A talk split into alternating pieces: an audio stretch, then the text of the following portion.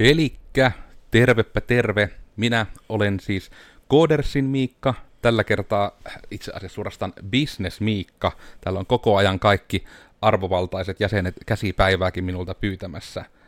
Niissä näkikaa nyt vähän kosiskelet siinä jotain huomiota. Varmaan, varmaan myös huomiota on kosiskelemassa tuottaja Iida siellä kameran takana. Hei! Eli olemme täällä nytten pien, pienemmällä porukalla. Iida on tuolla laitettu varastoon ja sitten muut, muut tuolla koodaa. Ja nyt teillä on täällä ihan business, business Miikka. Katsokaa nyt, miten hienosti minä olen laittautunut teitä varten, koska tänään, tänään puhutaan nyt bisneksestä, puhutaan rahasta ja nimenomaan ihan siitä, kun vähemmän yllättäen. Ohjelmistoprojektit, niin yleensä niissä ottaa vastaan se rahaa.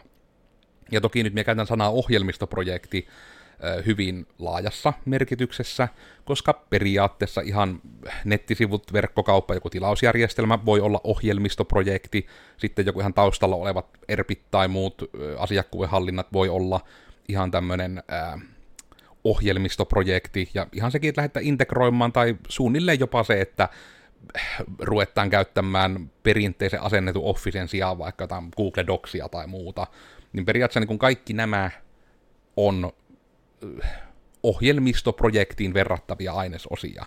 Ja sen myötä myös varmasti tunnistetaan, että iso tai pieni yritys, jokainen voisi hyötyä. Ihan, että on nettisivut, on markkinoinnin automaatiota, on asiakkuehallintajärjestelmää, tilauksenhallintajärjestelmää, kaikkea tämmöistä, niin ne on semmoisia, että niistä voisi varmasti ihan kaikki hyötyä, vaikka yksinä olet joku käsityöläinen, joka tekee korvakoruja tai muuten näin, niin melko varmasti siihen voisit hyötyä siitä softasta, mutta vähemmän yllättäen sitten ehkä enemmän se tuottopanossuhde niissä voi jäädä hyvin heikoksi. Eli vaikka se ei sun kannata ehkä niinku tonnin kuukausimaksulla olevaa erppiä ottaa, jos sinä teet niitä ää, nimenomaan jotain koruja jossain puutalossa – Jostain syystä mulle tulee se kuva, että kaikki koruntekijät on jossain puutalossa. Ehkä se on joku joensuulainen juttu, kun olen niitä nähnyt vaan tuolla taitokorttelilla. Mutta itse asiassa minä heti alkuun kyllä nyt Iida kopasta vähän onneeni sinun kanssa tässä, että mitenkä niin kuin, mikä siulla on käsitys nimenomaan tästä niin kuin yrityksen kehittämiseen saatavasta rahoituksesta, koska ja sille, että katsojat osaa varautua, niin minun oletus on, että Iida tietää ehkä niin kuin sen verran, kun keskiverto ei-yrittäjä oikeastaan voipi tietää, koska veikkaan, että asia ei ole noussut pinnalle kovin usein sulle elämässä. Joo, ihan, ihan oikein se meni, eli tota, en oikeastaan siis tiedä yhtään mitään. Että, että sen tiedän vaan, että niinku on mahdollista saada jotain niinku tukirahoitusta, mutta sitten just en tiedä, että niin kun, mitä siinä on ne semmoiset vaatimukset sitten niin siltä yritykseltä, jotta niin kuin voipi saada ja että minkälaiseen käyttöön sitä sitten voipi saada. Että, joo. joo. Ja tuokin on ihan, just vähän sillä yritin sitä miettiä, että miten juuri tasolta minun kannattaa lähteä, ja ehkä me nyt sinällään tämmöisen podin kannalta, eli jotka katsotte livenä, anteeksi, joudutte käymään kaikki läpi, mutta me pyritään vähän aikaleimattamaan tuohon alle nyt sitten ainakin Spotifyn ja YouTuben päässä sitten niitä, että mitä muuta niitä on, ja sitten jos joku tietty teitä kiinnostaa. Koska tosiaan se, että sitä rahaa voipi saada, ja mennään nyt ekana vaikka tämä otsikon mukaan, eli että mitenkä sinä saat sen 200 tonnia sitten sitä rahaa.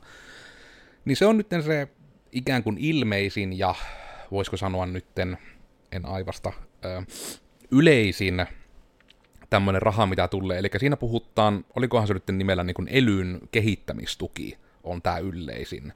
Ja näitä rahoitusinstrumentteja, otetaanpa tämä itse vielä alkuun, niin suohan kivat aikaleimat ja muut.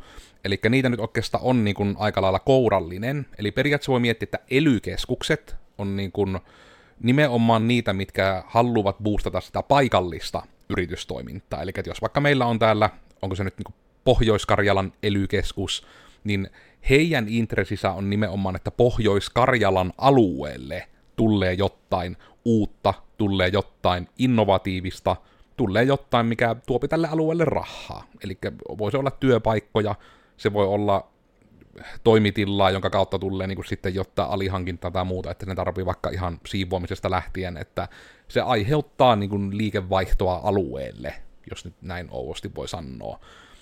Sitten on olemassa ainakin tämä Business Finland, joka taas nimenomaan vähän niin kuin päinvastoin, että jos ely on sulle paikallisesti, niin Business Finland on nimenomaan sitten vienti, ja jopa nimenomaan niin päin, että ei Suomen sisällä, vaan nimenomaan se ulkomaille. Eli nimenomaan sitten se, että saadaan sinne kansainvälistymiseen paukkuja.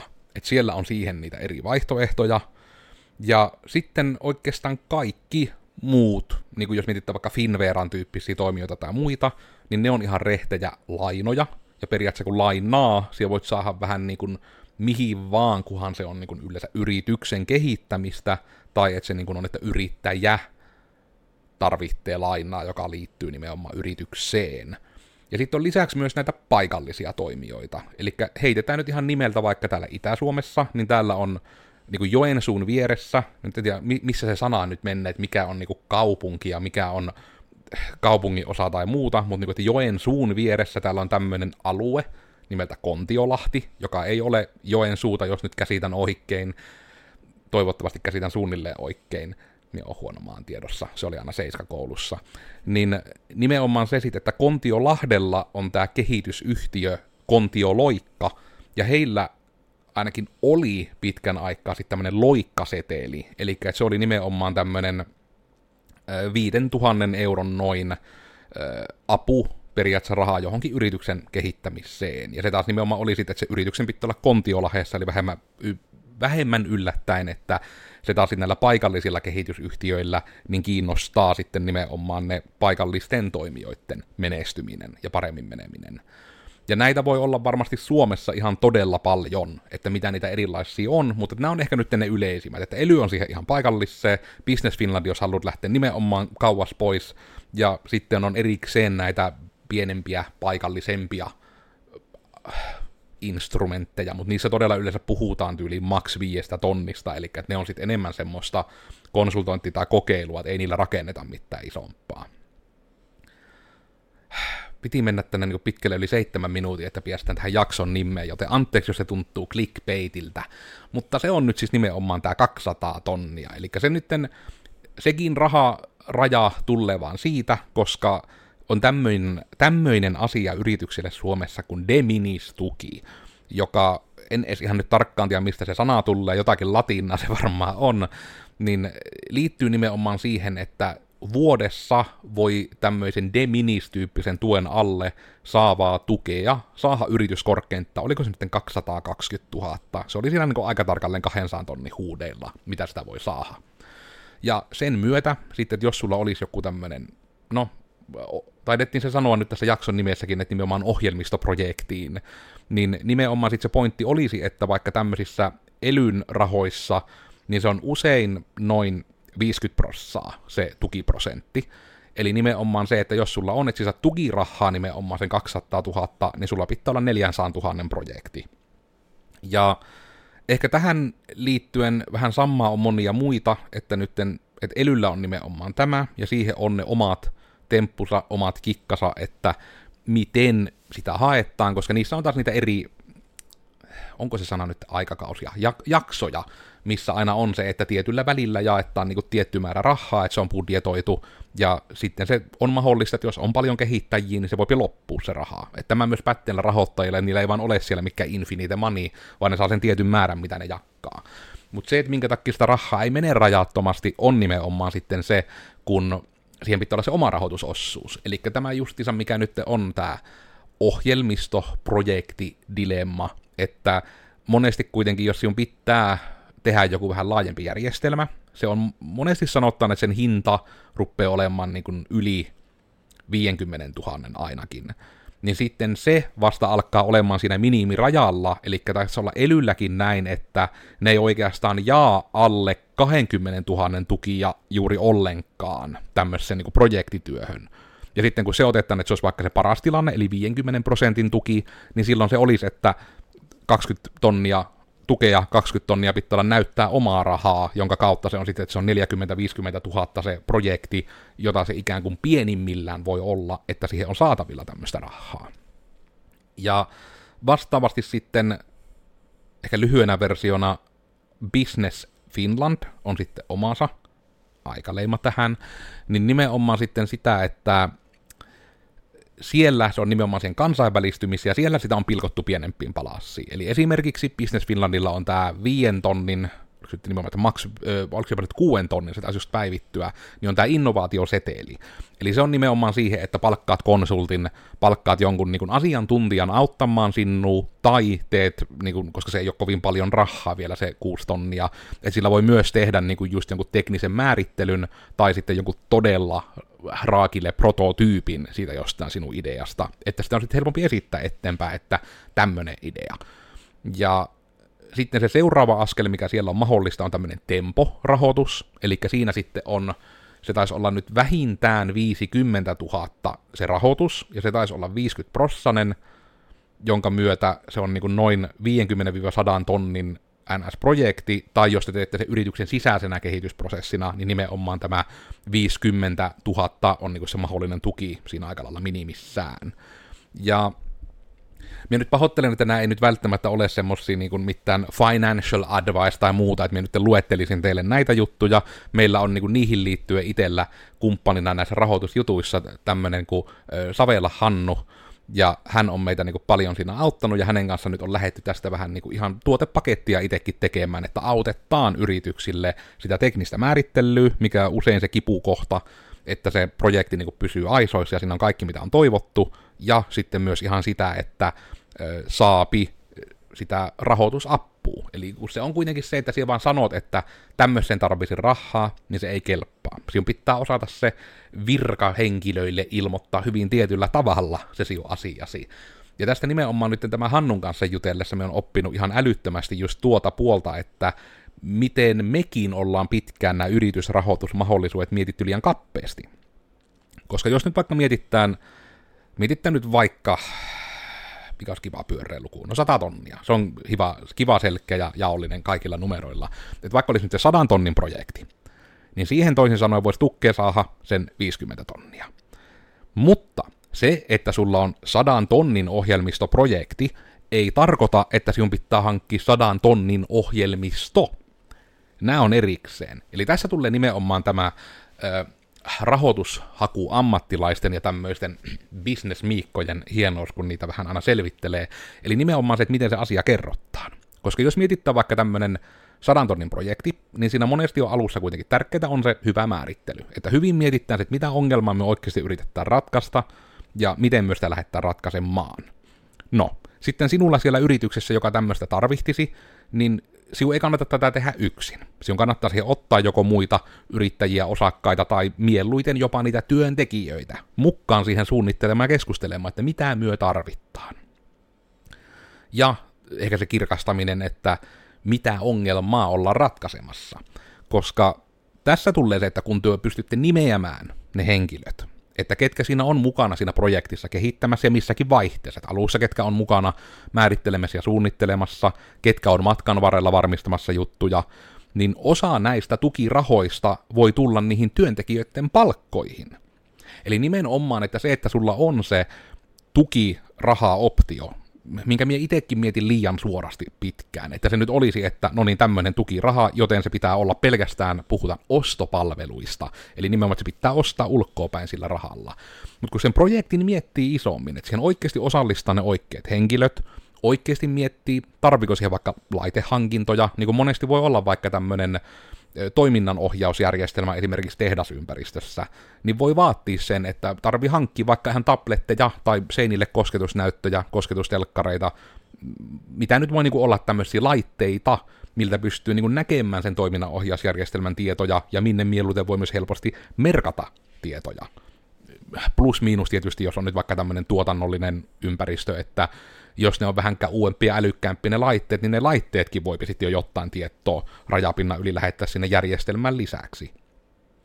Mutta nimenomaan se, että se paketti, mihin sitä rahaa voi saada, voi olla niin, kuin niin paljon isompi kuin vaan se softa.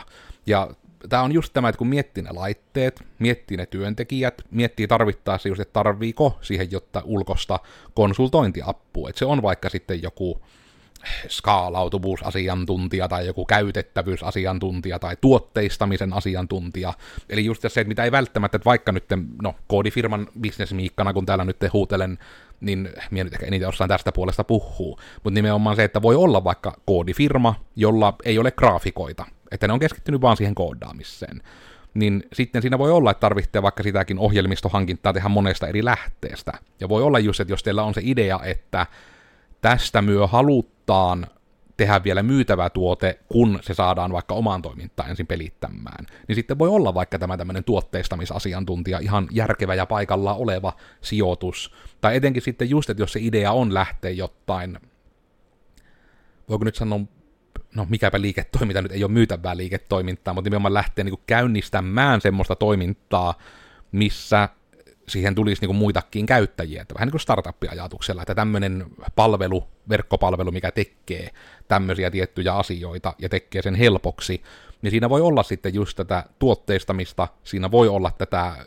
palvelumuotoilua, voi olla käyttöliittymäsuunnittelua, voi olla ihan markkinointisuunnitelmaa myöten, että hei, jos me nyt perustetaan tämmöinen uusi liikeidea tämän meidän nykyisen liiketoiminnan rinnalle, niin se voi mahdollistaa sitten sen, että tai no ei se mahdollista, se vaatii oikeastaan sen, että se pitää sitten miettiä, mitenkä se asia esitetään eteenpäin. Koska se, että sanottava, että tämä on hyvä osta, ei oikein riitä enää nykyään, vaan kun se pitää pystyä just sen takia yleensä puhutaankin termeillä tuotteistaminen tai palvelumuotoilu, että nimenomaan pitää löytää se tapa, miten se asia kerrottaan ymmärrettävästi sille potentiaaliselle hyödyn saajalle.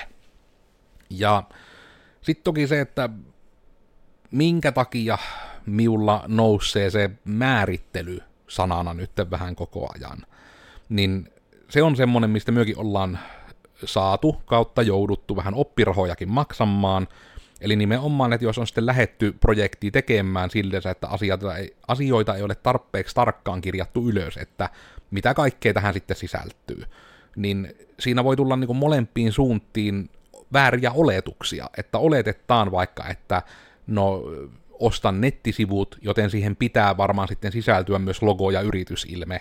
Yleensä ei näin ole, että nettisivut on niin kuin se verkkosivusto alustalle pystytettynä, mutta sitten vaikka joku logon suunnittelu ja muu, niin ne on vähän niin kuin oma juttunsa, että ne ei suoraan liity nettisivujen ostamiseen, mutta juuri tämä, kun IT on alana vähän tämmöinen, niin se on siis täysin ymmärrettävää, että ostajalle tulee se olo, että se sisältyy koska on vaikka nähnyt, että no nettisivuilla on logo, joten kun ostan nettisivun, niin siihen varmaan sisältyy logo.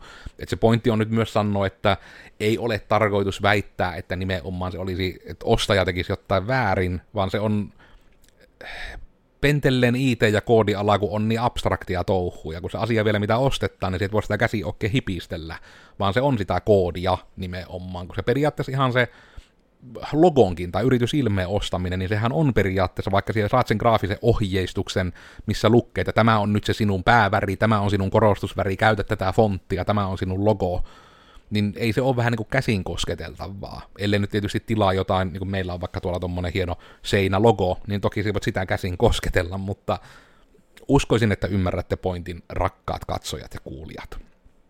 Ja juuri sitten se, että sen takkii, että mikä on vähän tämmöinen ehkä niinku elämänmottokin, etenkin jos olet niinku ihminen, ja sulla on ehkä jotain ihmissuhteita, oli ne sitten niinku ihan mitä tahansa, että menet vähän kauppaan, että siellä on kaupan asian, asiakaspalvelijoita, sulla saattaa olla sukulaisia, saattaa olla työkavereita, saattaa olla pomoja, saattaa olla alaisia, niin se, että olettamalla yleensä menet mehtään. Se on niin kuin, pätee niin monessa asiassa, niin se sitten vähän niin kuin pinoutuu ja skaalauttuu vielä ihan eri tavalla sitten, kun puhutaan vaikka ohjelmistoprojektista, jossa, jos nyt vaikka on joku sadankin tonnin projekti, johon nyt toki sitten olisi tietysti ketterästi laskettu rahoitusneuvojan kanssa sitä teidän työntekijöiden palkkoja mukaan ja mahdollisia muita ostopalveluita ja mitä te teette itse, että onko sitten siellä tarvittaisi jotain projektityöntekijöitä tai niiden palkkoja osittain, että niihinkin voi saada ihan sen 50 prosentin tuen siihen, jos ne on mukana siinä projektissa niin kaikki nämä kun on hyvin määritelty, niin se kelpaa myös rahoittajalle paremmin, koska rahoittajahan kiinnostaa se, että mihin se raha käytetään.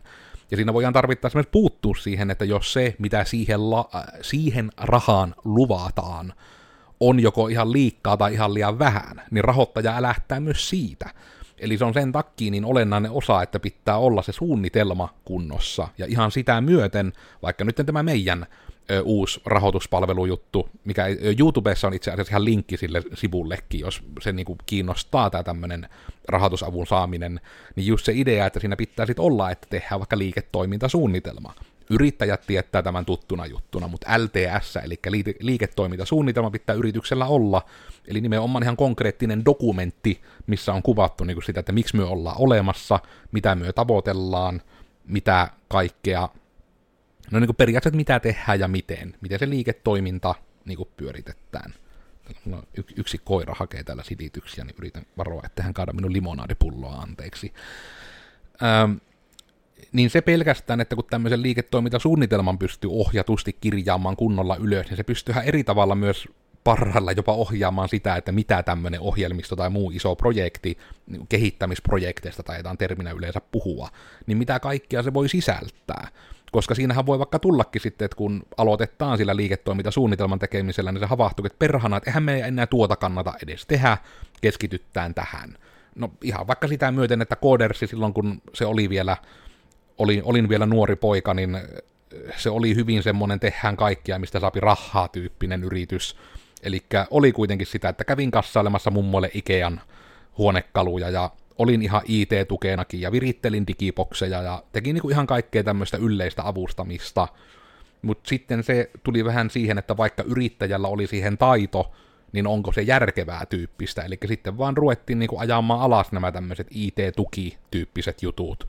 Että ei, ei oikein tietokoneiden korjaaminen oikeastaan maailmassa enää kunnolla vaan lyö leiville, että ei taja Joensuussakaan, en tiedä onko tällä alueella enää kuin joku yksi tai kaksi niin tämmöistä tietokonekorjaamotyyppistä, jotka monesti nekin on kiinni jossain isommassa.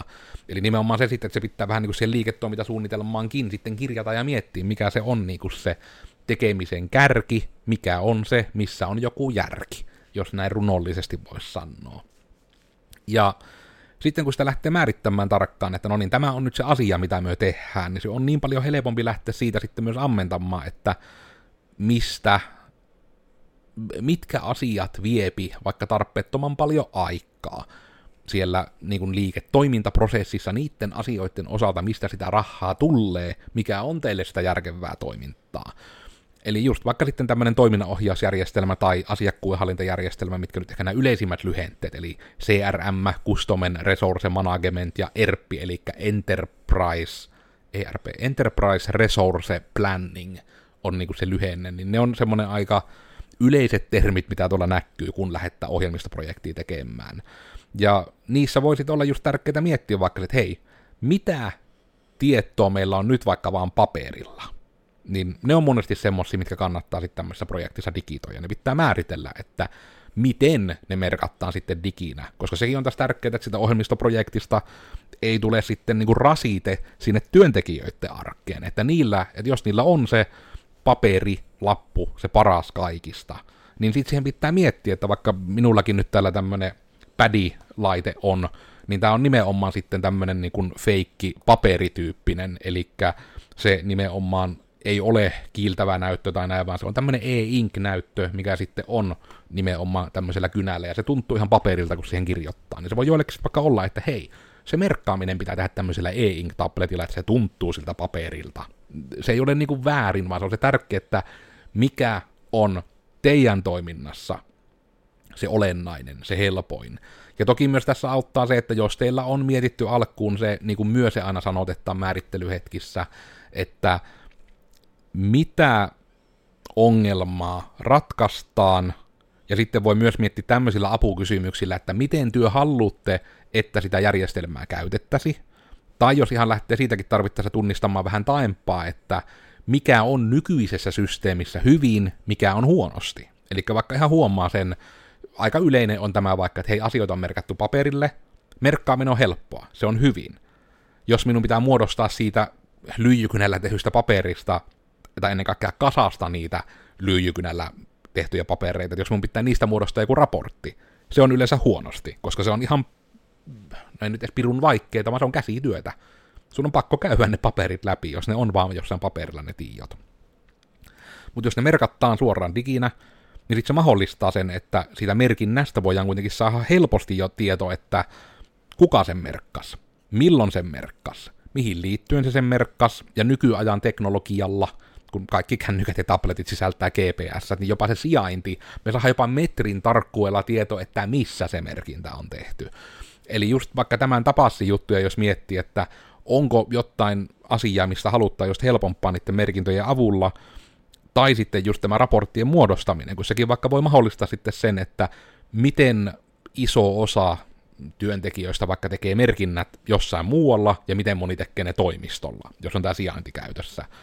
En suoraan sanoen tiedä yhtään käytännön esimerkkiä, mihin tätä voisi hyödyntää, mutta semmoisia tilanteita on tullut paljon ennenkin tässä niin kuin räätälöidyn koodin tekemisessä, että myö ei välttämättä osata edes miettiä sitä sen asiakkaan puolesta, että mihin mitäkin juttuja voi käyttää. Mutta asiakas voi tunnistaa sen hyödyn. Että jos vaikka on se pointti, että hei, että se on enemmän niin kuin, voiko nyt sanoa, työsuojelullinen asia jopa, että hei, se on teidän työaikaa, että te teette näitä merkintöjä, joten jos minä sijainnista näen, että te teette näitä merkintöjä kotona, te olette tehnyt vienyt töitä kotiin, ja se on ongelma, että teidän jaksaminen kärsii, jos te teette koko ajan niin kuin salaisia ylitöitä, mistä ette kerro kellekään, ja sitten ei sitä saa edes palkkaa, ja vaan itsensä polttaa loppuun. Niin ne voi niin kuin näin monen jutun kautta niin kuin tulla se, että jos se vaan löyvettään se ongelma, mitä lähdetään ratkaisemaan, niin sitten me voidaan siinä määrittelypalvelussa paremmin miettiä se, että miten se ongelma nimenomaan ratkaistaan. Tämä on mun mielestä myös tärkeää siinä koodin ostamisessa, että ei pidä ikinä olla oletus, että se asiakkaan pitää ymmärtää sitä koodista. Ja tämä on toki kaksi piippunen, koska joskus meille on jotkut niin kuin potentiaaliset asiakkaat älähtäneet siitä, kun ollaan sanottu, niin kuin, että me tarvittaisiin niin kuin teiltä tietoa, että mitä työ haluatte, ja sitten saadaan niin kuin siitä, no suoraan sanoa jopa niin kuin kiukuttelua sitten joskus, että miten voi niin kuin olettaa, että meidän pitäisi tämmöisiä tietää. Mutta sitten tulee se, että jos te teette jotain tiettyä, että vaikka sitten, en tiedä, vaihdatte auton renkkaita tai näin, että autot on mulle helppo esimerkki, kun niistä hyvin vähän ymmärrän, niin just se, että miten voi sitten myöskään puolestaan olettaa, että koodarin pitäisi ymmärtää sitä renkkaiden vaihtamisesta. Että se on justiinsa, tässä tulee se ero, että kyllä sen niin asiakkaan pitää ymmärtää ja tunnistaa se ongelma, mitä ratkaistaan siinä omassa arjessa, ja tarvittaessa miettiä just ihan vaan niitä, että mikä tässä on nyt hyvin, mikä huonosti, mitä haluttaa helpommaksi, tai ihan vaan just, että mikä on vaikeaa ja tunnistettava vaikka, että just se raportit on yksi aika yleinen, että haluttaan, että se raportointi on helpompaa ja tai jopa automaattista. Ja se voi päteä niin moneen juttuun, että ihan mietittää vaikka niinku projektihallintaa, mitä myöskin niinku cloudia rakennetaan, niin se on niin ihan olennaisessa osassa miettiä niinkin jännä asia kuin kassavirta. Eli se, että jos teillä niin on projektihallinta, niin teillä joka tapauksessa siellä on tiedossa, että mitä siinä projektissa pitää tehdä. Sitten siellä on mahdollisesti just se tieto, että miten siitä lähtee laskuja. Ja monesti on myös tieto sitten sen myötä, että miten se projekti on tarkoitus edetä, ja sen myötä, miten usein siitä lähtee laskuja. Niin siitä voidaan saada just tällä, että kun on yhdessä paikassa järkevästi kirjattuna, niin saada pihalle se tieto vaikka niin just sen laskutukselle tai muille bisnesihmisille sinne organisaatioon, että hei, tämmöisiä laskuja on vaikka tältä tiimiltä, tältä osiolta yrityksessä lähdössä tämmöisellä tahdilla. Tai sitten sinne voi tulla ihan niitä vertailulukuja, että jos se on vaikka sitten jotain palvelumyyntiä, että on vaikka parturikamppaamo tai muu, niin sehän voi se järjestelmä sitten etenkin vanhan datan pohjalta aina sanoa, että hei, tämän kuun myynti oli nyt vaikka vähemmän kuin teillä oli vuosi sitten samana kuukautena, että voi myös tehdä tämmöistä vertailua, kun sinne jääpi sitä historiaa, mistä lähtee sitten nyhtämään ja repimään. Niin sen kautta tulemme juuri siihen, että se määrittely. Se on ihan todella tärkeää, että se on mietitty hyvin, että mitä tehdään, koska jos siinä hirveästi projekti aikana myös lähdetään muuttamaan, että mitä tehdään, tai jopa sitä miten tehdään, niin tulee äkkiä just se tilanne, että no, me ollaan nyt tässä niin kuin valettu pohjat, ollaan rakennettu yksikerroksinen talo, siinä on katto paikallaan, ja sitten vain ilmoitetta, että hei, itse asiassa me haluankin tähän taloon kaksi kerrosta, ja sen nykyisen kerroksen pitää olla se kakkoskerros. Niin moni talonrakentaja varmaan sanoo siinä kohtaa, että näin ei sovittu, joten niin kuin joko että on mahdollista, mutta maksaa, tai että ei ole mahdollista tässä vaiheessa, pitää aloittaa alusta. Ja vaikka se tuntuu etenkin monelle ei-nörtille varmasti, että se softan ostaminen on, että no siihen vaan vaihat sen, niin se on silti ihan tasan sama tilanne kuin tämmöisessä taloesimerkissä, mikä juuri esitin. Että ohjelmistojakin rakentaessa sinne kuitenkin rakennetaan se pohja nimenomaan sillä ajatuksella, että se helpottaa ja tukee sitä loppuohjelmiston rakentamista ja sen kautta myös sitä sen alkuperäisen suunnitelman mukaisesti sitä mahdollista jatkokehittämistä, mitä siihen halutaan tehdä. Ja sen myötä siinä on vaikka, että miksi ihan jos vaikka siihen nettisivuesimerkkiin pallaa, että jos lähettää jotain ostamaan, niin monesti siellä ekana kysellään just tämmöisiä pohjarakenneasioita, että hei, onko jo tietoa, miten monta sivua sinne tulee? Ö, onko tietoa, että tarviiko olla yhteydenottolomakkeita vai haluatteko nimenomaan, että ei mitään lomakkeita? Onko teillä jo yritysilme? Tarvitsetko teille suunnitella semmoinen? Tarvitteko logoa? Nämä on niin kuin kaikki vaikuttaa paljon siihen työmäärään ja siihen, miten juttuja rakennetaan. Ja toki ehkä yleisimpänä, että tuleeko tämä yhdellä kielellä vai useammalla. Ja onko, jos ne on monikieliset, niin onko ne kielisisällöt aina vastaavat keskenään vai nimenomaan, että on erillään toisistaan. Koska monesti vaikka nettisivuilla voi olla tämmöinen, että on se enkunkielinen puoli, mutta se on enemmän semmoinen briefly in English, eli sinne ei tule samat sivut vaikka kuin suomipuolelle, vaan tulee sitten vaan sinne enkkupuolelle se joku lyhyt kuvaus palveluista, lyhyt kuvaus yrityksestä, muuta tämmöistä. Niin se on todella tärkeää, että puhutaan juuri siitä, että ei pelkästään, että määritellään, vaan myös, että sovitaan. Ja sen takia myö yleensä nyt, niin kuin tässä vaikka tässä meidän palvelussa nyt se on tehty niin päin, että se on niin kuin workshoppi. Eli nimenomaan se idea on, että siinä ei vaan kirjata, mitä se asiakas haluaa ylös, vaan se nimenomaan jumpattaan yhdessä, sitä mietitään, että mitä työ haluatte, mahdollisesti miten, ja niitä haastettaan, että myö tarvittaessa älähettään, että tiedätkö, tuo on vaikka vähän vanha-aikainen tapa tehdä tuo asia, tai sitten ihan vaan, että hei, että täällä teette jo tämmöisiä merkintöjä, eli vaikka no, joku karkkeen esimerkki, että jos joku työntekijöiltä pitää, heidän pitää merkata, mitä hyö tekee töissä, ja sitten pitää tietää, milloin hyö on ollut töissä. Niin me voidaan käyttää algoritmillista matematiikkaa siihen, että jos me yhdistetään tämä tieto, että todennäköisesti se päivän ensimmäinen merkintä, sen alku, ja päivän viimeinen merkintä ja sen loppu, niin saattaa myös olla se työaika sille työntekijälle. Toki, ennen kuin joku älähtää, aina ei ole näin, joskus pitää tehdä valmistelua ja muuta, siihen ei sitten vaan tämä toimi, mutta on paljon tämmöisiä säännönmukaisuuksia, tämmöisiä juttuja, tilanteita, tapauksia, missä etenkin se, voisiko nyt sanoa näin, miten mie se aina kehystän, että nimenomaan pitää olla se, että mahdollisimman vähän tarvitsee tehdä mitään merkintöjä, mikään tieto ei ole useammassa kuin yhdessä paikassa, ja myös se, että se on mahdollisimman mukava ja helppo käyttää. Vähän niin kuin, että nämä on semmoiset ihan todella tärkeät kärkijutut siinä kaiken mietinnässä, että miten sitä lähtee rakentamaan, ihan jo sitä yritystoimintaansa toki, mutta myös sitten etenkin tämä, että jos lähdetään tekemään sitä kehittämistä ja siihen sitä apurahaa. Ja nyt tosissaan hyvin hyvin lopussa olemme jaksossa. Minä vaikka voi jo loppuun sanoa, että minä olin Codersin Miikka, tällä kertaa vähän tämmöisenä business-miikkana. Ja korostaen sitä, että vaikka nyt todella jakson nimi kun oli, että puhuttiin siitä, että näin saat rahaa, ja nyt me höpötinkin jostakin niin ohjelmiston määrittelystä ja suunnittelusta, mutta kun se on nimenomaan se määrittely ja suunnittelu, mikä mahdollistaa sen, että sitä tukirahaa saapi. Teidän pitää vaan pystyä kertomaan se teidän suunnitelma rahoittajan ymmärtämällä tavalla. No siihen nyt tulee vaikka tämä meidän business-avustus, oliko se nyt nimellä TechSpec ja rahasäkki tällä hetkellä se palvelu, niin nimenomaan se on sitä varten, että siinä on mukana sitten se nörtti, joka osaa se IT-puolen, ja siinä on se ihminen, joka osaa sen asioiden oikein teiltä kyselemisen ja ennen kaikkea sen kirjaamisen rahoittajan ymmärtämään muottoon, koska jotkut asiat voi olla ihan teille selkeitä ja mitattavasti selkeitä, että nämä on hyviä juttuja, näihin kannattaa antaa tukea kaikki on hyvin, mutta kun niiden rahoittajien pitää käsitellä niin pirusti niitä hakemuksia, niin niille ne pitää vaan olla hyvin tietyllä tavalla kerrottu, ja siinä nämä tietynlaiset konsulttisedät on sitten ihan mahtavia toimijoita, kun ne osaa sen teidän vision kääntää sille, sanottaako nyt niin kuin virkamieskielelle. Eli se on se suunnittelu ja se, että mitä työ haluatte, miten sitä pitää käyttää, mitä ongelma se ratkaisee. Nämä on ihan pirun tärkeitä juttuja.